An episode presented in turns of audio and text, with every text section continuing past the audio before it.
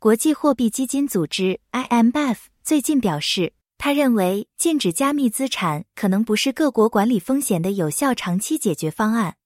这一声明代表了国际货币基金组织先前立场的转变。之前的立场呼吁采取协调一致的应对措施，并且不排除彻底禁止的可能性。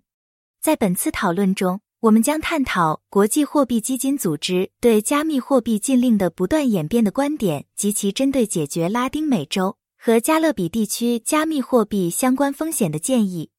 国际货币基金组织强调，各国不应集中精力解决加密货币需求的根本驱动因素，而不是彻底禁止。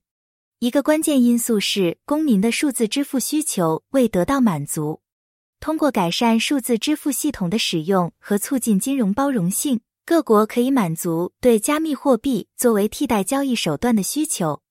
这种方法与该地区越来越多地采用央行数字货币 （CBDC） 相一致，旨在增强金融包容性并降低跨境支付成本。国际货币基金组织还建议各国应通过在国家统计数据中记录加密资产交易来努力提高透明度。这一步骤将加强监管监督，并使政策制定者能够更好地了解其管辖范围内加密货币活动的范围和性质。通过这样做，各国可以制定有针对性的措施来减轻与加密货币相关的风险，例如洗钱、逃税和投资者保护。国际货币基金组织在认识到与加密货币相关的风险的同时，强调了利用技术创新潜在收益的重要性。区块链技术是大多数加密货币的基础，它提供了提高效率、透明度和金融包容性的机会。通过在金融系统中探索和采用区块链技术，各国可以利用其潜在好处，同时确保采取适当的保障措施来管理相关风险。国际货币基金组织承认，与加密货币相关的风险因国家和地区而异，金融稳定性、监管框架和机构能力等因素可能会影响不同方法的有效性。因此，政策制定者必须采取因地制宜的方法。考虑其管辖范围内存在的具体风险和机遇，这种方法使各国能够在管理风险和从加密资产带来的创新中受益之间取得平衡。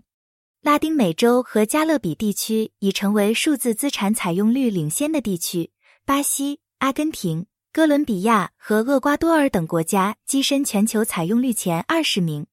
萨尔瓦多决定使比特币成为法定货币，在二零二一年引起了广泛关注。此外，该地区许多国家正在积极探索 CBDC，以增强金融包容性并降低跨境支付成本。国际货币基金组织的建议与该地区在有效管理相关风险的同时，利用数字资产的持续努力相一致。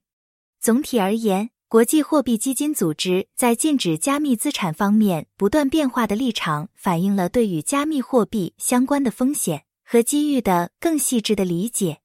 国际货币基金组织在承认应对风险的必要性的同时，强调采取注重降低风险、提高透明度和利用技术创新潜在效益的具体方法的重要性。